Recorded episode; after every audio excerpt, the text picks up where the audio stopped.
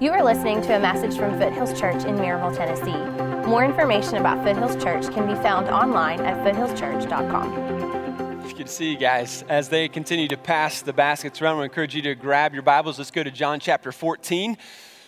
Mike and I were buying our first house several years ago. My first pastorate uh, was at a church that had a parsonage, and so we had lived in that parsonage for a few years. And, and uh, my second church, uh, we moved to Knoxville, and we were excited about buying our first house. If you've ever done that, you can kind of think back to how exciting that is. And so we actually got in on this development, and they were building new houses. So we got to pick out a lot of stuff in the house. And so it was kind of cool to be able to sit there and, you know, kind of still being young. We only had uh, one child at the time, um, of course, we wanted nicer things and, and, upgrades. And so when the builder was like, hey, man, you can like have hardwood or you can have like carpet, which would you rather have? We were like, oh, we would rather have hardwood. Yeah, let's go with that. Well, that's going to be X amount of dollars extra. Well, I mean, okay, well, we're okay with that. So, you know, you can have this kind of window or that kind of window. If you do this kind of window, it's going to be, you know, save you some money down the long road and blah, blah, blah, you know, all that stuff. It's like, okay, well, we'll take the good windows. And then, you know, you know, you can have these kind of countertops or these kind of countertops. And so we'll take those countertops. And of course, everything is more expensive. And then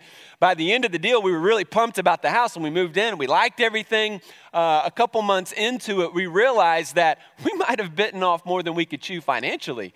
Um, all these upgrades and all of these things that we, you know, included in the house, um, now we were paying for it.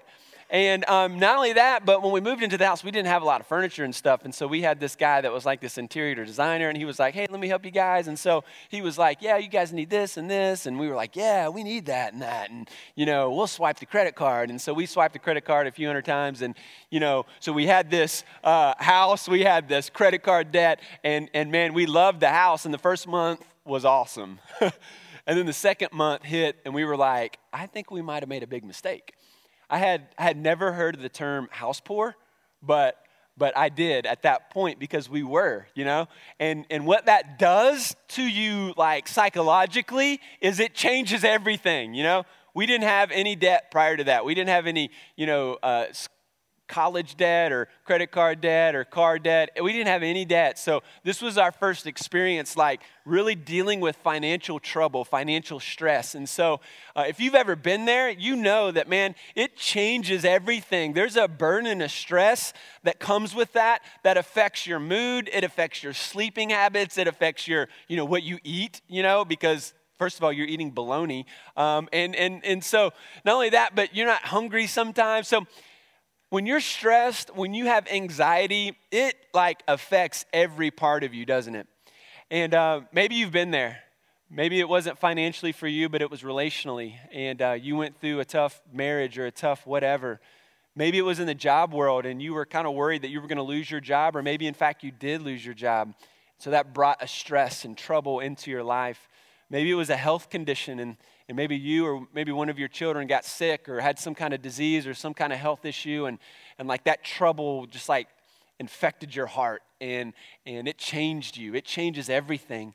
Um, luckily god brought us through that. We met a man by the name of dave ramsey that also changed our life and changed us financially. And we, we were uh, are for the good and for the better now uh, financially. And god did some great things for us. Um, but maybe you're still in it Maybe at this point in your life, you would say that, you know, when it comes to trouble, like I am in trouble. Like I'm in trouble financially, I'm in trouble relationally, um, and my heart is, in fact, troubled. Well, when we look at the Bible, it obviously gives us um, direction and guidance in every area of life, and especially in the area of trouble. Um, in chapter 13, last week, Pastor Brant did an amazing job. He's such a student of the Word. And you got to love on him, man, because he just loves God's word. He loves to teach and preach. And so I thought last week was awesome. And um, one of the things that uh, we see in chapter 13 is that Jesus is actually troubled. So it's interesting when you think about it because sometimes we think that Jesus can't relate to us because, well, I mean, he's Jesus. but in fact, Jesus had the emotions and the stress and the anxiety that you and I struggle with from time to time as well. And so in verse uh, 21 of chapter 13, it says Jesus was troubled. Now, why would Jesus be troubled? You know, I mean, you're Jesus, like everything. You could just snap your fingers and like fix it, right? And so you don't have to deal with trouble, Jesus. When something troubles you, you just snap your fingers and then it goes away.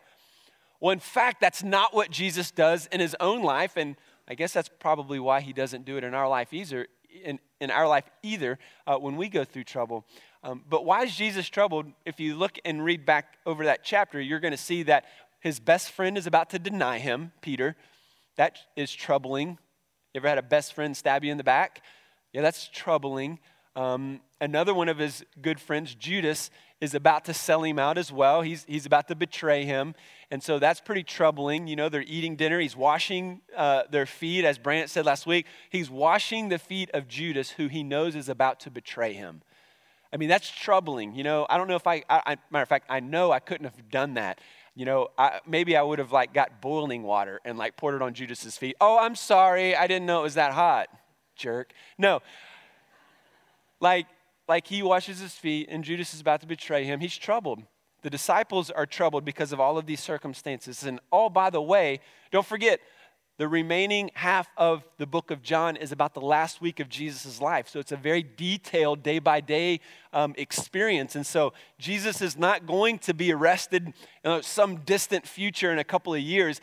This week, he's about to be arrested, he's about to be murdered. And so Jesus is troubled. And yet, if you look at your Bible in chapter 14, verse 1, it starts by saying, let not your heart be troubled. Now, when you read the Bible, I hope you don't like just read through it just to get through it. I hope you're just not like, you know, trying to get through a verse or get through a chapter or whatever just to say you got it read. You should read it and you should ask questions as you read it and you should kind of think about it as you read it. You'll get more out of it. And so as I'm reading this and I see, let not your heart be troubled, and I'm like, wait a minute, in verse 21, just a few verses earlier in chapter 13, Jesus is troubled, and now he's telling me not to be troubled. I mean, I'm thinking, how can I not be troubled when I'm in trouble? You know? I'm troubled.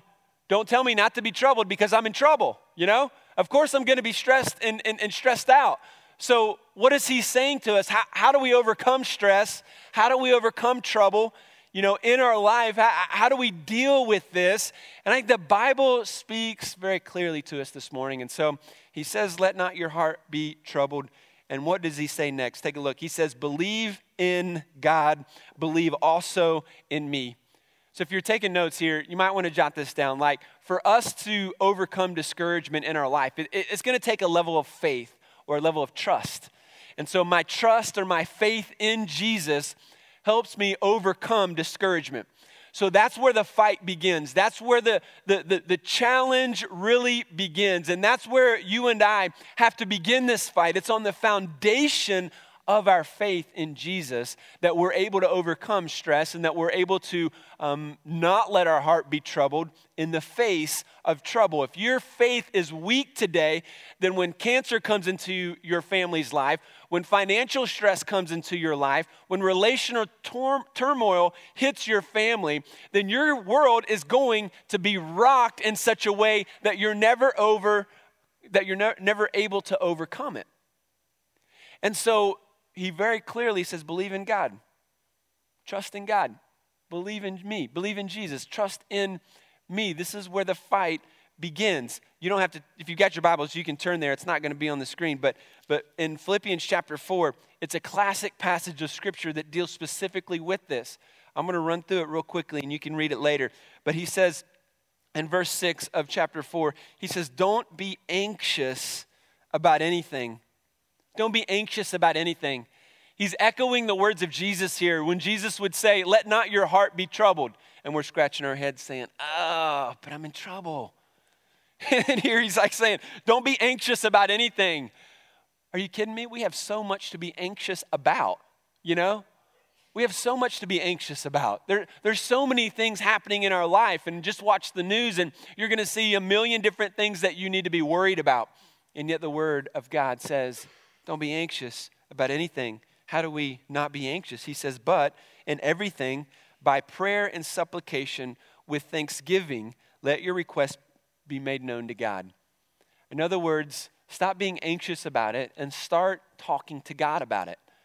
And as I talk to God and as I express my heart to God and as I deal with these issues with God, then what happens? Take a look. He says this And the peace of God, which surpasses all understanding, will guard your heart and your minds in Christ Jesus.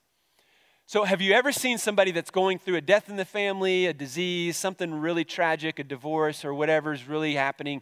You know, it's a, it's a big deal in their life but they're believers and, and, and there's a faith component there that's, that, that's strong in their life. And you're thinking man if that was me if i was in that situation i would be a basket case you know? I would i would be i'd be going nuts so i would be so worried and uptight. I would be going crazy and, and we look at them and we think how are they so strong how are they doing it how, how are you able to keep it together like that and and, and the answer is right here it's, it's like well my faith my faith in God, you know, and so I'm not I'm not going to be anxious about it. I'm going to pray about it. And here's what happens when we pray about it, when we talk to God about our situations. He gives us a peace that transcends all understanding. You see, you can't go to Walmart and buy peace. We'd all be in that aisle right now. You know, you can't you can't earn peace. You know, you can't you can't trade for peace. You can't buy it. There's nothing that you can do. There's nothing that you can buy that's going to help you experience peace. The thing about a prayer life through the midst of turmoil, through the midst of anxiety and trouble in our life, is that a supernatural act of the Holy Spirit supersedes and intervenes in our heart, and here it says, even in our minds. And it gives us this peace to be able to deal with it and to handle it. It blows me away that people run to the dude at work who cusses like a sailor and cheated on his wife for marriage advice. Why do we do that? You know, we like vent to people that can't help us. And we, you know, we're, we're talking to the chick from, you know, high school that still gets drunk and goes to the club on the weekends, and we're asking her for relational advice, you know? We're asking people who are broke to help us, you know, understand our finances and what kind of financial, you know, decisions we should make. Like, that's the wrong person to talk to. the right person, it starts with Jesus. It starts through, through that relationship, my faith with Him. And as I talk to Him, He gives me peace. My faith is stronger, and that helps me overcome the discouragement. He says, Let not your heart be troubled. Trust in me, believe in me, and believe also in God. Let's continue he says this in verse 2. He says, In my father's house are many rooms, and we can play football. I'm just kidding. if you grew up in church, you know that joke. If not, that was weird. He says, If it were not so, I would have told you that I go to prepare a place for you. And if I go and prepare a place for you, I will come again and will take you to myself, that where I am, you may be also. And you know the way to where I am going. So Jesus is saying, okay, don't let your heart be troubled. Your faith is going to be the component that helps you overcome the trouble in your life. And the other component that's going to help you overcome the trouble in your life is to have a perspective on your future. And so, if, if, if I understand that heaven is my home, then I can begin to focus on my future. Now, these men are not about to die. These men, the disciple, well, except for Judas, but Judas already left. So, um, the disciples are not about to die, so he's not like preparing them for this week. Hey, you're gonna, we're going to be together in heaven. No, they live for many years. Okay, so so he's saying that in the future, heaven is your home, but he's also casting a vision for their life here that that I want you to keep the perspective that no matter what you are going through, I am in heaven with the Father, preparing a place for you. So, in the midst of your circumstances, you're gonna feel like I don't love you. You're gonna potentially feel like I'm not there. You're gonna potentially feel anxiety and like I'm not around. But let me tell you something trust me on this one.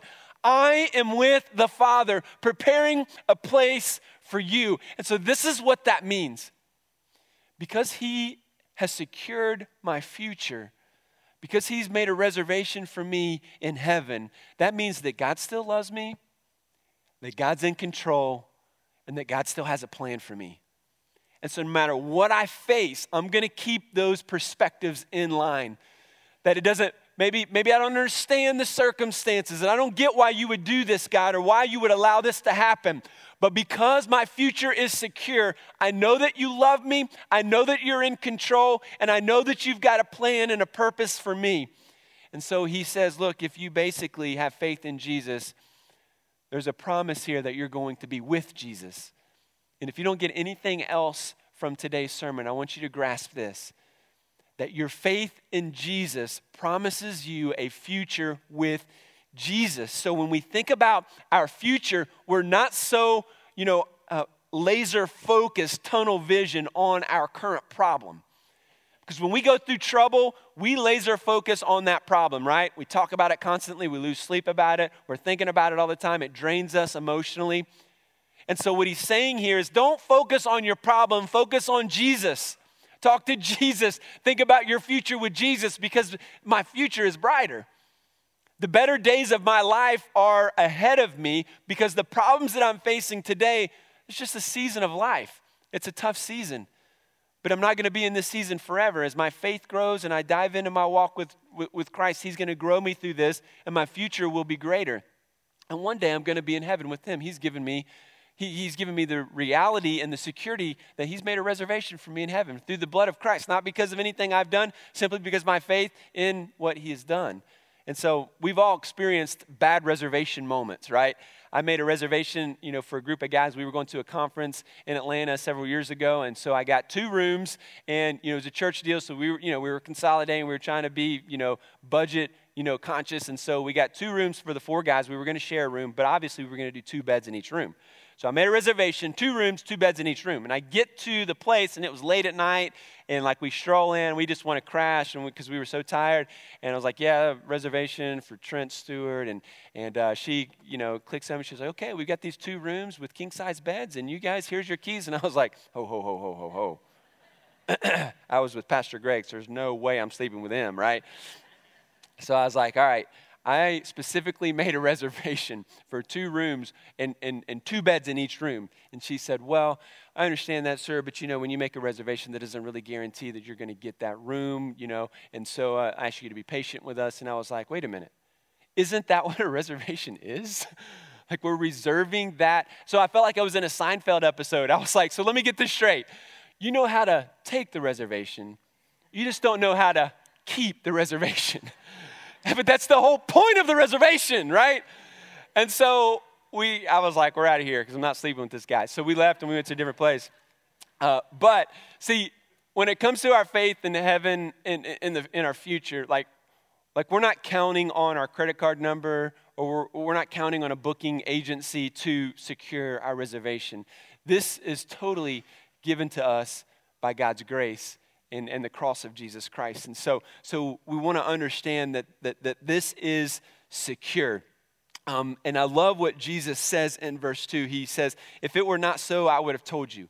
And I think that's the NIV version. But he, he says, I'm, I'm, I'm going to prepare a place for you, and um, I've got to go. And so in the future, I'm going to come back for you and take you to be with me. And if it were not so, I would have told you. And I love that because there's so much assurance there. He's like, Look, I, I, I would have told you if it was different.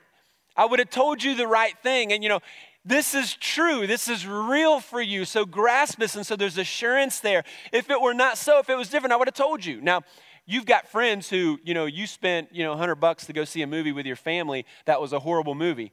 And the next day at work, you were like, bro, don't go see this movie. I saw this with my family. It was terrible. And he says, oh, man, I would have told you not to go see that. I saw it last weekend and you're like why didn't you tell me? You know?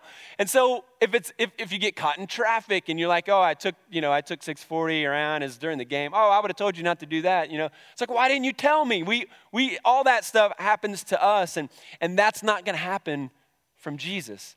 Like in 2016 you know we're not far from 16 and, and so he's not to show up in 2016 and say okay hey guy things uh, guys things have changed um, and so here, here's a new path or a new way to heaven. Here, here's a new way to experience a relationship with God. You know, He's not going to come back and tell us something different because He's already told us the truth. And so, if it were not so, He would have already told us. And so, there's assurance there as we trust in who He is and what He has said and done for us already. Now, look at verse 5. Now, Thomas said to Him, Lord, we don't know where you're going. And how can we know the way? So Thomas is confused by this whole thing, and he asks a really good question. I think it's a question that you and I should ask. I think it's a great question when you're experiencing anxiety and stress in your life, when you're experiencing trouble in your life, to sit down and to say, Jesus, what way should I go? Jesus, what, what, what's the path that you want me to walk? Because again, we're, we're really quick to ask knuckleheads at work and, and old friends for advice who don't know the Bible, who uh, you know make even worse mistakes than we have, and we still cling to their you know, the, their wisdom instead of first going to God. Instead of first going to Jesus and saying, Hey, Jesus, which way should I go? And Jesus then responds to that question with one of the most controversial statements that he ever made in the entire New Testament. In verse 6, Jesus said to him, I am the way, I am the truth, and the life, and no one comes to the Father except through me. If you had known me, you would have known my Father. From now on, you do not know him and have not, or I'm sorry, from now on, you do know him and have seen him. So Jesus makes this statement. He says, I am the way, the truth, and the life, and no man comes to the Father except through me. What he's saying there is, I am the way because I am the truth. because I am the life. When you think about it in those terms, you know, maybe that helps you understand that, that okay, Jesus is, is, the, is the truth. And because he is the truth, he's the way. And, and because of that, he, that, that means not only is he the way, the truth, but now he's, he's the life that we, we have to have, that we need in order to have heaven, in order to have a relationship with God. And oh, by the way, there's no other way to God except through him. And again, our faith in Jesus promises a future with Jesus. And so he's talking, even in this verse, about this truth and about this promise. And so this is so critical in our world today because in our world, um, absolute truth, what is truth, is, is in jeopardy, you know, because everybody has their opinion of what is true and what is real and, and what reality should be. And, and we all kind of, you know, have this mentality and culture now of you get to decide what's true for you and I'll decide what's true for me. But when Jesus says that he is the truth here, he's not just saying that I know the truth or I'm telling you the truth. He is saying that he, in fact, is truth. And all throughout God's word, as we read it, we understand God's word to be his revealed, written truth to us. And so when it comes to absolute truth, statistically, it's, we're hearing numbers like 72% of Americans don't believe in absolute truth. What's even scarier is that 67% of church going, Bible believing Christians are not believing in absolute truth either. So, what is absolute truth? Absolute truth is simply truth that is right for everyone at all times and in all places.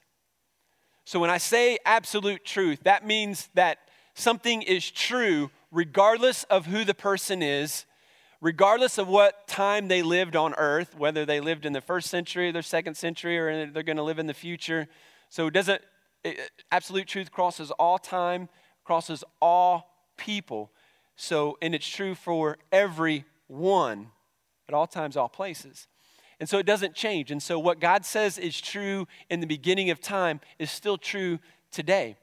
And so you're going to make your decision based upon what truth is, um, based on this understanding or, or another. So you're either going to make decisions and live your life based on the fact that God has revealed his truth in Scripture. And so there is an absolute truth. He says what is right, and he says what is wrong or you're going to believe what you know 71% of americans believe and that is uh, truth is subjective or it's situational.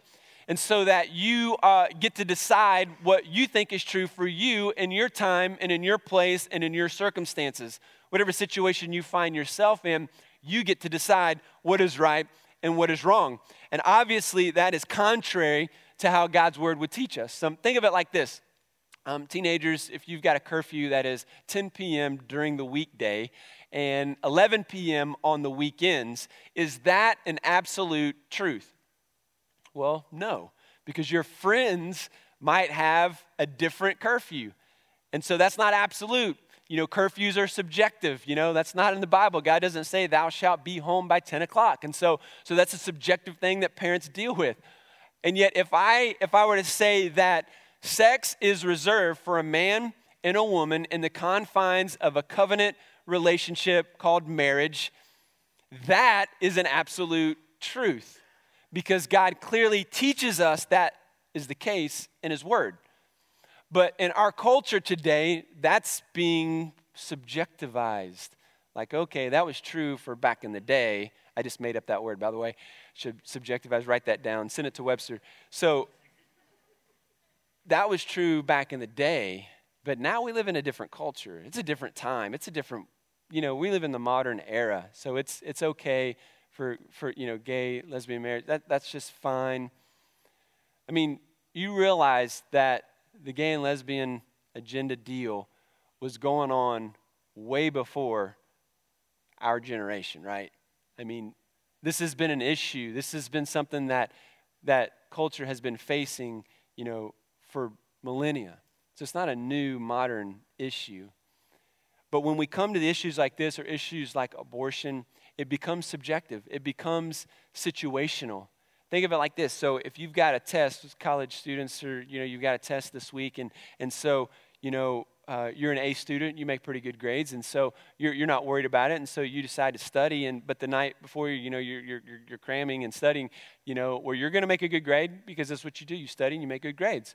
But that night, you get a migraine headache. And so you get a headache and you're like, oh, I can't study, I can't read, it's too painful. And so what you decide to do because of your situation, you decide to make a cheat sheet. Just because this one time I have a headache, and if I hadn't been for the headache, I would have studied, I would have made a good grade. So I'm going to go ahead and I'm going to make the cheat sheet. And, and, and so the next day you go to class, you use the cheat sheet, and you make an A, and you, live, you go on and live your life. Now, how did you come about that decision? Well, you come about that decision based on your understanding of absolute truth. You come to make that decision based upon your worldview and based, based upon the framework that you understand the gospel. And so we make decisions through that framework and then we live our life. And so so this person based on their situation thought it okay to cheat even though clearly an absolute truth is that cheating is sin. And so we do this on a regular basis. And so, so part of our mission series that I'm really pumped up about, Make Some Noise, is, is just helping us think through how the gospel changes every decision that we make. We can't make decisions based upon how we feel. We can't make decisions based on morality because God has already told us what is moral and what is immoral. You don't get to play God, you don't get to play judge. And because we are not in that position to play judge, to, to, to play dictator on what is right and what is wrong, we are created beings. And so we look to our Creator to tell us what is right, to tell us what is wrong. And then out of that knowledge, we make decisions. And in the church, especially in the Southern culture, we have compartmentalized our church and decisions and life and then our real world. And so in our real world, we make decisions based upon what friends and neighbors and culture is doing. And then we come to church, and then we kind of have this church kind of ecosystem in our life. And, and, and it's just not a scriptural life. Like we are believers, and so we make decisions based upon what the gospel says and teaches. And so God is who inspires and, and, and, and shows us what we should believe when it comes to a right to life. It should change how we vote. It should change how we interact with people. It should change how we look at work. It should change how we look at our neighbors. It should change how we make decisions financially. It should change every aspect of our life. And yet we find so many people who want to live on this church side for, you know, a couple hours a week and then live on this side for the rest of the week and say, you know what, don't touch me, God, in this area of my life. And don't, I don't want to have to deal with this, God. You don't know what I'm going through, man. You, you don't know what's, what's, what, what's going on. And so I can make decisions and do whatever based on how I feel and what I think is true. And Jesus says, uh uh-uh. uh. I'm, I got to tell you that I'm the way, I'm the truth, and I'm the life, and that no man comes to the Father but by me. And so this impacts, you know, religion as well. So there's two really huge, you know, misunderstandings or myths about religion that I wanted to speak about today. First off, there's this myth that all religions are basically the same. When you boil them down, all religions are basically the same, so just pick one. Doesn't matter which one, just choose one and be sincere about it. Because God is going to honor your sincerity. And it's kind of like envision this big mountain. And so, like, all these religions are around this mountain. God's at the top of the mountain. So, just pick a path and just be sincere about it. And eventually, you're going to walk that path to the top where God is sitting. And that's all that matters. Well, I mean, this one statement, I mean, we could spend all year talking about how Christianity is different than every other religion. But this one verse, like, seals the deal. We can start and finish here because Jesus totally separates Christianity from all other religions. Now, all the religions might say Jesus is a good guy or you know, he's a good prophet, but there's no other religion that would say that Jesus is the only way to God. And so, in this one statement, Jesus separates himself from all other faiths, and he says that I am the only path to God. So, I'm going to heaven, I'm preparing a place for you, you know, Thomas says, We don't know where to go. What way should we go? And Jesus says, My way. Go my way because it's the only way. Don't ask anybody else for directions because nobody else has been there. You've got to listen to me because I know the path, I know the way. If you follow my way, you'll get to go too. If you listen to other people or you go another way, it's not going to lead you to my way, to my dad's house, because I've been to my dad's house and I know how to get there. So you better follow me. All religions are not basically the same. In fact, in Luke chapter 4, Jesus is tempted. And when Jesus is tempted, one of the, the, the, first temptation Satan offers him is he takes him to the top of a mountain. He shows him you know, all of these great cities, and he says, All of this can be yours. I can give you all of these things and anything in them if you just bow down and worship me. So the offer was materially. I can give you glory. I can give you power. I can give you success. All of this, Jesus, if you just bow down.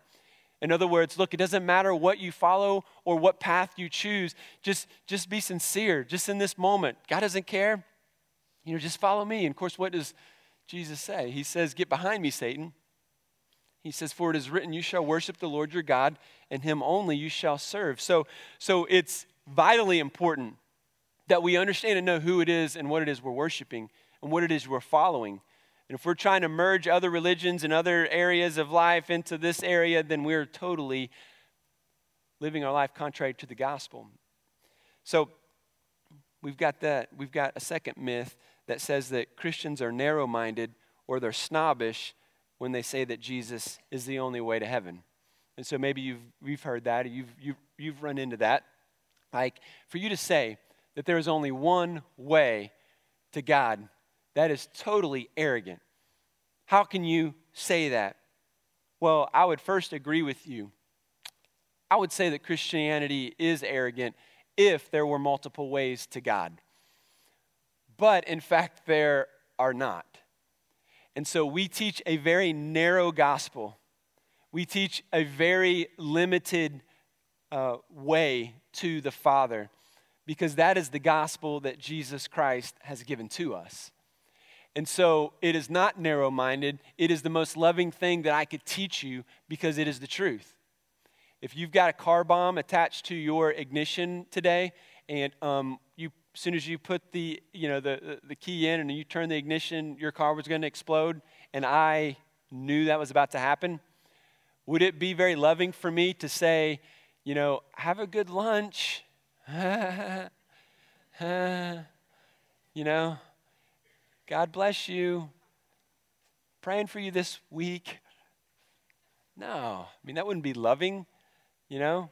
A simple statement like that we think is so wonderful. I said, God bless you, or, you know, I said a comment about blessing them, and so I feel so holy, and yet they're going to die and go to hell, you know? So, so, so like, yeah, it wouldn't be loving if I just kind of let that happen. I would want to say, hey, uh, there's a bomb to your car, don't, you know, go in it, don't turn it on. And you might say, that's the dumbest thing I've ever heard, Trent, you know, but in fact, if it was true, it, it's the most loving thing I could do. And the gospel is the same way.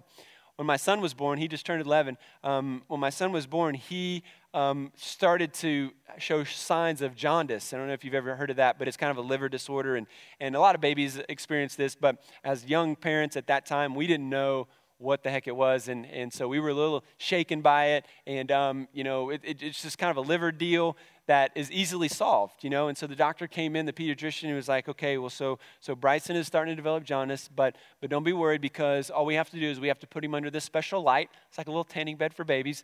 And uh, you, you lay under that light for a little while, it gets his liver going, and then he's perfectly normal and everything's fine. And, um, and so we could have, as parents, said, well, Doc, let's just let me just hold up here for a minute. Um, I um, I understand what you're saying and all, but that sounds a little too easy, and so we we don't think that you know uh, that's going to work. Instead, we're just going to take him home and we're going to scrub him down with some soap really good, and uh, maybe spray some Lysol on him, and we think that's going to take care of it. Well, he would look at us like we're idiots, and he would say, "Well, you could do that." Um, but that's not going to help his jaundice. I'm, I'm, telling you, there's only one way to cure him, and, and, and that's to put him under this special light. And I could say, you know what, I understand that could be true for you, doc, but this is the truth for me. I think we can go home and just kind of ignore this and just kind of, you know, be positive about it. We're going to have a positive attitude, and we just think it's going to work out. And we could do that, and he would look at us and he would say, Well, you're an idiot and I want you to look at my wall here, and I've got like two and three degrees. And, and so I've studied this, and I know what I'm talking about, and I've helped thousands of other babies deal with this issue. And there's only one way that, that, that Bryson can be healed from this and, and to get better, and, and, and that's the center of the special light. Now, if we chose, and we did obviously choose to, to, uh, to, to go that path, and he was fixed in a day, and we went home, and everything was great. Um, but when we think about it in those terms, you might hear that story and, and, and you would never say, well, man, that Trent, that's narrow minded. There's got to be other ways to heal Bryson from that, and could have been other ways to deal with that. No, we wouldn't say that. We wouldn't care about that. And so, what Jesus is saying here is, I am the way because I am the truth and because I am the life and, and, and, and I know the way to the Father's house and, and I am providing this way for you as I leave you and as I die on the cross. I know the way, I am the way. And essentially, he's saying that salvation can only be found in one way. And God wants you to experience that salvation. In 2 Peter 3 9, the Bible says that God is not wanting anyone to perish, but everyone to come to repentance. So the truth is, God wants you to find this way. He's not like hiding it from you. There's no hide and seek deal going on. Like, God wants you to experience salvation. He, he offers to you today this path, this path that leads to overcoming trouble and anxiety in your heart and in your life this path of, of putting you on a, a, a journey to experience life to the fullest. And not only life to the fullest, but heaven as your home. I love how Jesus here, as, as he points to future stuff here, essentially what I think he's saying and, and, and what he's showing us is is when we're going through trouble, when we're going through anxiety, when we're going through a difficult situation, what we want to do and what we tend to do is have this tunnel vision on our current problem. And yet, everything he's talking about causes us to look at our future, causes us to look at what he's doing in the future and how he's going to overcome this in our heart, how we're going to overcome this through him and, and not just our own strength. So here's what I did I put together an acrostic that I think will help us if you're going through a tough time, if you're experiencing trouble. And what we have to do is one word it's the word rest. And so when we're going through a troubled heart, we we, should hear the words of Jesus do not let your heart be troubled. And we should think of the word rest. And so we're going to rest in Him. And so the first letter of the, the acrostic just stands for remember His promise. So you're facing an issue today, you come into here stressed out, anxiety, it's financial, it's relational, it's health, whatever it is. And so the first step for you is to remember his promises. And as I rest in him, as I rest in who he is, I'm going to remember these promises. And there's thousands of promises all throughout the scripture. And whatever situation you're facing and whatever you're going through, like you find those issues, you find those people that have gone through similar situations. And as you do that, you begin to understand And you begin to see that as I that I know his promises, then I can begin to believe in those promises and I'm comforted by those promises and I've I've got confidence in those promises. I can tell you that most of what you've gone through, people in the Bible have gone through it as well. You know, Tamar was raped, Noah got drunk, David committed adultery, on and on and on the list. You can find people, Zacchaeus had money problems, um, Peter had faith issues. No matter what you're facing, there's people in the Bible that have dealt with similar situations. So we're going to remember his promises. The, the next letter, E, stands for examine his word. If there is an issue going on in your life and you're not in God's word, man, I don't know, I don't know why you're running to other places for answers. Your answers are right here. And so I want to examine God's word. And I don't I just want to breeze through it. I want to read it, I want to ask questions about it, and I want to talk to people who know it that can help me understand it. And so that might be reading commentaries, that might be reading other books, that might be meeting over coffee with people that know it so that I can get to an understanding of what it is that God is doing and what, what it is that God is saying because I want to examine His Word. Because I, as I examine His Word, then I'm able to do the next letter S, which is submit to His plan, which could be the hardest part to do, right? Like if I'm going to rest in God, that means I've got to submit to His plan. And, and in the moment of the, of the tragedy or whatever, it doesn't feel very helpful to submit to his plan because we want to go and do our plan and we think we can we can figure out a new deal in a new way. And if I go that way I can fix this and I can feel better. And Jesus says no you got to submit to my plan not your plan.